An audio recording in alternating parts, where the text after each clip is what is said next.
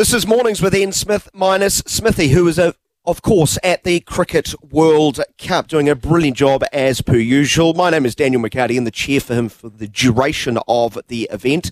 Uh, and we will continue to cover this uh, tournament uh, day in, day out. And last night and into the wee hours of this morning, quite a result. Uh, we've been reasonably high on the show on South Africa due to what uh, seems like a very powerful batting lineup, both at the top and at the bottom. We all know uh, South Africa tend to produce some good bowlers, but they seem to have good balance in their side, and they flexed their muscles last night. 311 for the loss of seven they made against Australia, and Australia in a run chase that was a pretty tough one. Well, wilted away, no one really getting a score of any substance, and Australia uh, have been on the receiving end of quite a heavy loss. They've lost by 134 runs. South Africa, that's their second big win. They sit atop of the standings, ahead of uh, New Zealand on net run rates. So too India and Pakistan on four points, while the Australians are 0 from 2 after losses to the aforementioned South Africa and India, and their net run rate is not looking too flash. But as I said to a talkback call on the last hour, um, and as I've said many times over the years, I don't trust Australian cricketers, and this is a compliment. This is a compliment because they somehow, some way fight back, don't they? You need to extinguish them. You need to stamp out every ember. Then you need to dig a hole and bury those ashes. Uh, I, I, will believe they're out of the tournament when they're out of the tournament. Uh, rather than me continuing to opine at a ridiculous rate, let's welcome in a man who actually knows a little bit more about the game than I do. A hugely successful Black Caps coach in a past life, uh, still involved in the game at a very high level. Great reader of all things out of India too. He knows what he's talking about. Mr. Mike Hesson joins the program. Mike, lovely to hear from you.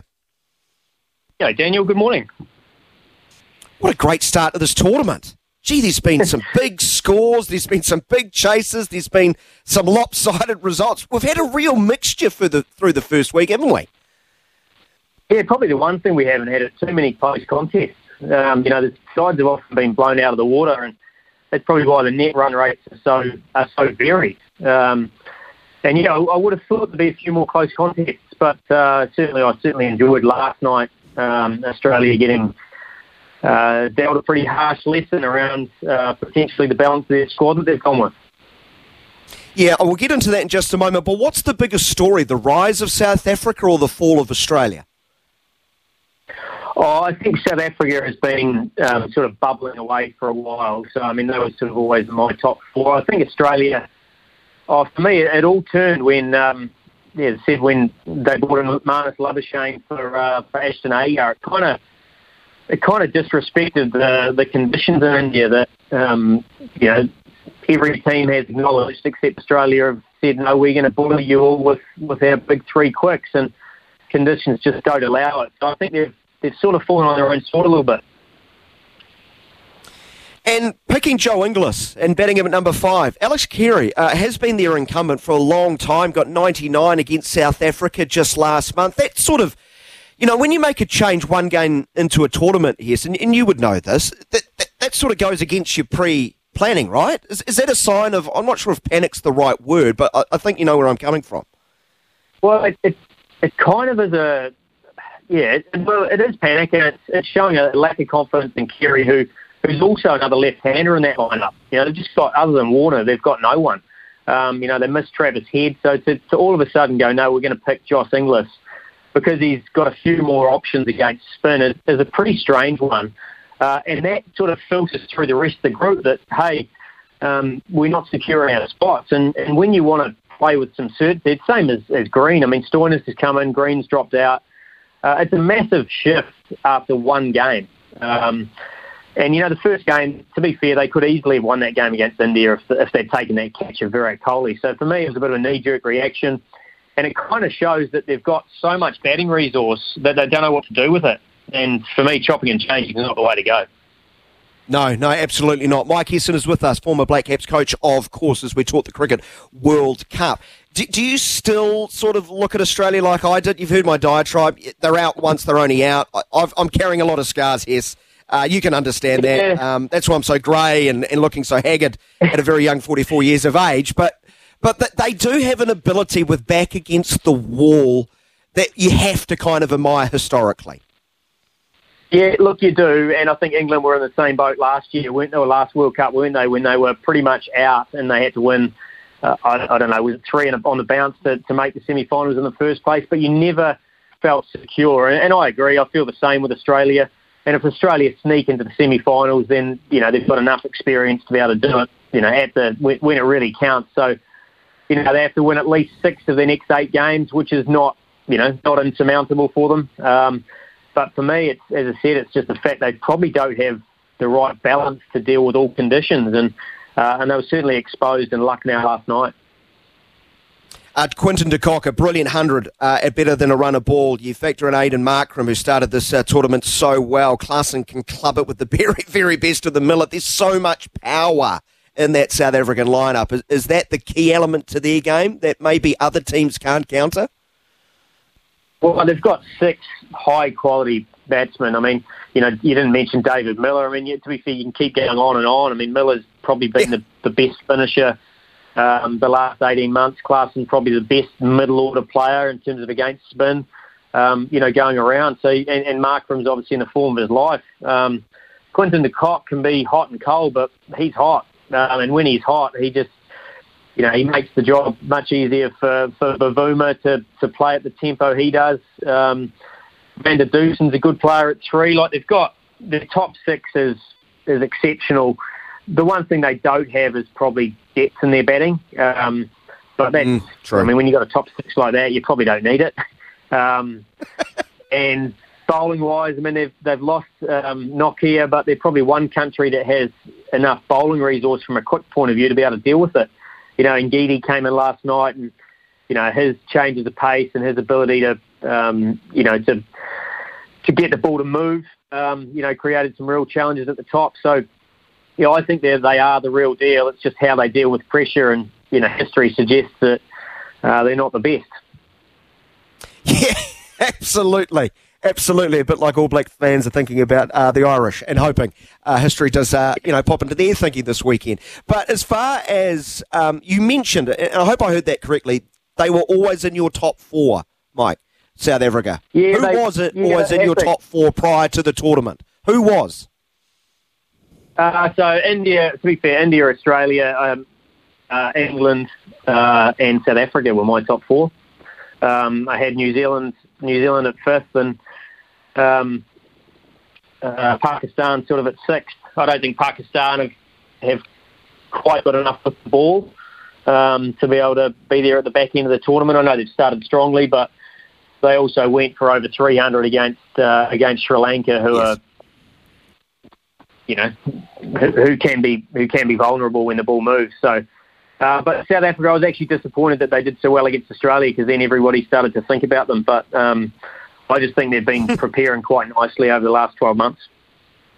Yeah, indeed. Uh, Grant Elliott's been uh, high on them in the last few weeks on the Saturday session too, um, and he talked about that that batting balancing everything out. So they look like they're in it for the long haul. India, you're so right about they'll make it. Has your ch- and I think picking New Zealand fifth is, is not, you know, criticism of New Zealand. It's just the other four are such good sides, and there's six really good teams I see, and the rest, sorry, the rest, uh, and it's pretty obvious who the six are. Mike, has your thinking about New Zealand changed based on what you saw, especially against England? Probably less than what you saw from the yeah, game against the Netherlands. I, mean, I, I guess I flagged um, a few months ago these two games in Chennai, and uh, against you know Bangladesh and Afghanistan is pretty much the turning point for New Zealand, and that hasn't changed. Like, I think if New Zealand can get through these two games, and, and I've listened to your show a, a, little bit over the last few days when I'm driving around, and, and people seem to think that these are a couple of lock-in wins, uh, and they're far from it um, because of the conditions.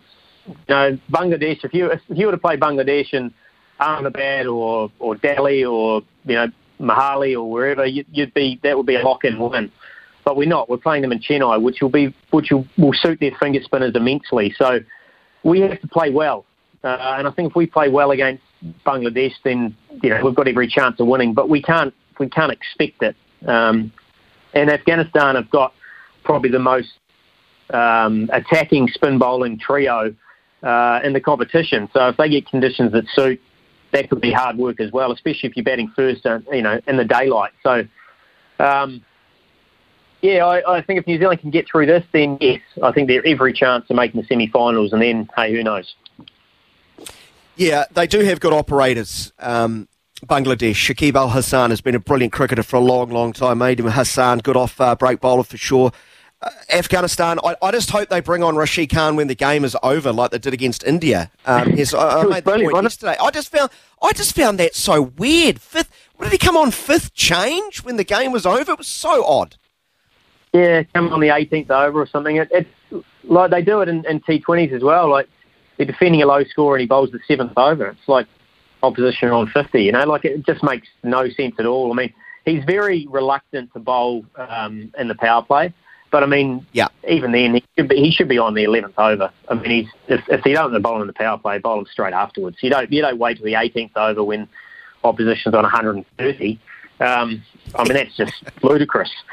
So, um, and and Mujeeb's one of those ones that if you line him up, um, you know, Rohit played him beautifully, but if if you if you can't pick him out of the hand, he can be a real handful with the new ball. Um, you know, he gets the ball to drift, he gets the ball to he bowls googlies, he bowls offies, he bowls little little flickers. So he's a he's hard work, but uh, certainly not as good as Rashid. He's a wonderful cricketer, ladies and gentlemen. He's a brilliant bowler, and he's just so much fun to watch. He is entertainment. Uh, let's hope he gets spanked to all parts by the New Zealanders, though. Mike Hesson is with us, the former Black Caps head coach. Mike, let, us talk about the integration of Kane Williamson uh, and how it sort of impacts the team and the flow-on effect.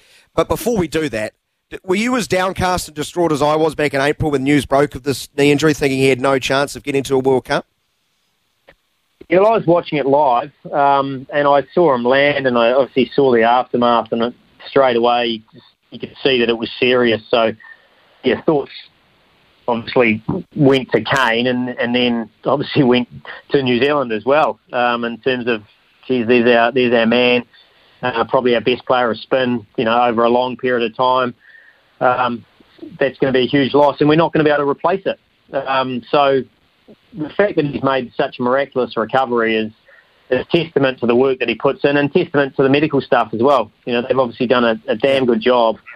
Uh, and I think the fact that they've done it quite nicely, you know, in terms of him playing the warm-up games, not having to field too much. Then he's had another week to sort of week to 10 days to gain his confidence back in the field. So, I mean, they've given him every chance, which is which is all you can ask, really. Um, and obviously, Rachin's uh, filled that void uh, well, beautifully. Yeah. Are you as worried about Kane Williamson's knees and Indian outfields as I am? I think if it was in Dharamshala, I think now that they don't, um, yeah, they're not playing there, I'll be really worried about putting him out on that field. Um, most of the other outfields are pretty good, to be fair. I would oh, be uh, as concerned. Yeah. So who do they go with? Who should they go with? Who, who? And I always like to think of it as who would the opposition least like to face?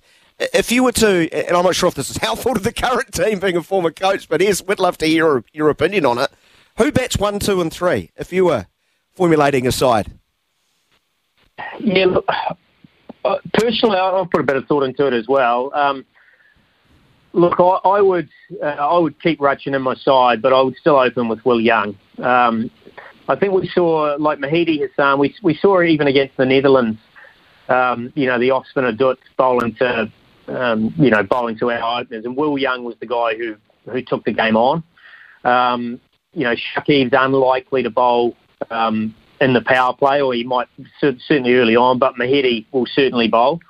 Um, so I, I just think that you need the right hander at the top to be able to take on the off spinner. Otherwise, they can bowl a lot of cheap overs at us, and they can easily bowl two off spinners as well if they think that's the lineup. Um, and I would I would actually bring Rachin in at, at four. Um, I think he's got the the way that he played the spin um, gives another left-hander in the middle. Um, he's he's obviously in touch, and, and, I compare that with Chapman, who really struggled against the offie the other day when the ball turned. Yep. Um, you know, there's a lot of dot balls. Uh, there was a build-up of pressure, and then there was a, a slog out. Um, so for me, that's the way Bangladesh will build pressure they'll create dots, and, and you need someone who's got that ability more to, to get off strike rather than necessarily just be a big shot player. Um, so for me, I'd do that. And then you've got, um, you know, you've got you've got Mitchell, Latham, and, and Phillips at sort of five, six, seven, depending on how you want to use them. So that's the way I would go. Yeah, really interesting. Really interesting. Mike Hesson is with us. And as far as the bowling makeup is concerned, I, I looked over the last 10 years, you know, in, in your era, then into Gary's, such a resourceful sort of uh, attack, able to adjust to conditions so quickly, read the game really well. So is it horses for courses as far as the makeup of the bowlers? That they'll drop in Sodhi when appropriate, that they might, you know, drop in Tim Southee when appropriate, or is there a clear sort of hierarchy as far as the makeup of the bowling lineup in a first choice New Zealand one day side? Well, I think new ball. I think you know Boult and Henry have got a, are a lock in, so that that makes it difficult for Tim. Um, I mean, Tim therefore is a is a replacement new ball bowler. Um, uh, you know, even in my own time, you know, trying to play Henry, Boult, and Southee in the same team is difficult. Um, yeah. Because they're, they're all best equipped with the new ball, and if if one of them doesn't take the new ball, then you're taking away their biggest strength. Um, and that's where Lockie becomes so important. And to me, that Lockie slash Ish Sodhi, depending on conditions, is really important. Um, you know, in terms of when you bring him in and when you don't. Um, I think it's challenging for New Zealand to only have two seamers, however. Um, you know, and, and, that's where that's where Nish, you know, Neesham Chapman and that all-rounder role became quite a nice swap. Um, so I'm kind of contradicting myself a little bit because you know hmm. I've, i think Rachin's done enough in these conditions, uh, and I think in, in Chennai you, you can get away with two seamers, um, but it's probably one of the few venues where you can.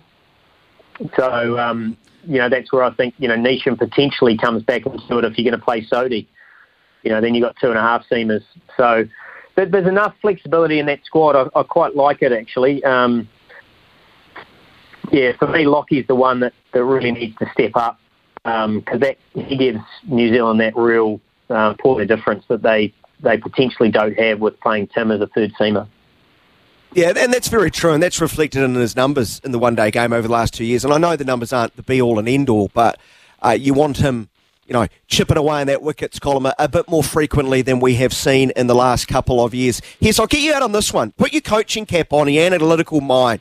You know, what what are the evolving trends of the modern day game that, that you, you've seen from this early stage that you expect to become a, a real prevalent sort of feature throughout the tournament? Oh, I think sides uh, have haven't really attacked the power play with the bat as much as they potentially have in the past. I mean, there was a lot of talk that you know in India the ball gets softer, so you and it turns, so you got to score runs in the power play. I think that's changed now. I think most sides are are basically stacking up for the last 20 overs to almost play it like a T20 game, uh, where they know they can score potentially 200 in the last 20 overs. So I think the game's the game's changed. That's why you know the other side of that is you must have wicket takers um, in those middle overs. You know, if you don't, uh, then you can find yourself the, depth the depth overs have changed from sort of being the last eight to ten to potentially being the last 15 to 18 overs.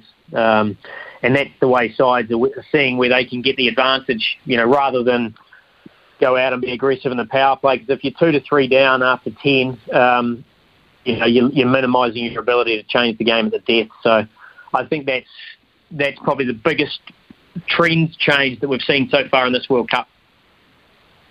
Right, I lied. One last one. Uh, there's been a bit of grumbling about crowds over there. Um, do you feel that way? What, what, are people over in India thinking about it all? Uh, what, what would you say on that uh, subject? Well, it's too expensive for for Indian public. I mean, um, you know, the IPL sell out in about 40 minutes, and there's a good reason for that. Is they've got a price point for for different tickets. So, you know, if you're only able to sell it to um, you know to your your higher middle class, um, and often they've got to work at two o'clock in the afternoon uh, to be able to be in that in that situation. Um, whereas you know night games seven thirty, eight o'clock, um, you know with the price point that suits um, all Indians, um, then you'll have it it sold out in no time. So, uh, but also it's pretty hot at two o'clock in the afternoon. Um, standing out, a lot of the grounds don't have any shade at all. Um, and if India's not playing, then it's it's quite hard to get them along. Uh, and probably the last part of that is that the draw keeps changing and, and wasn't finalised till the last minute. So makes it pretty difficult for for anybody who can't, you know, drop their draw, who aren't self-employed really, um, to be able to turn up at the cricket. And there's you know there's very few people that are self-employed in India um, that you know that are willing to spend seven or eight days in uh, 40 degree heat with no shade. Other than that, perfectly run tournament. Um, thank you so much, yeah. Great, uh, great to have you join us. Always really enjoyed chatting. Learned so much. Thanks for your time, mate, and keep that radio dial uh, fixed on SENZ, right? All right, good man. Enjoy your show. Thanks, Mike Hesson. Appreciate that. Very kind. Uh, Mike Hesson joining us there.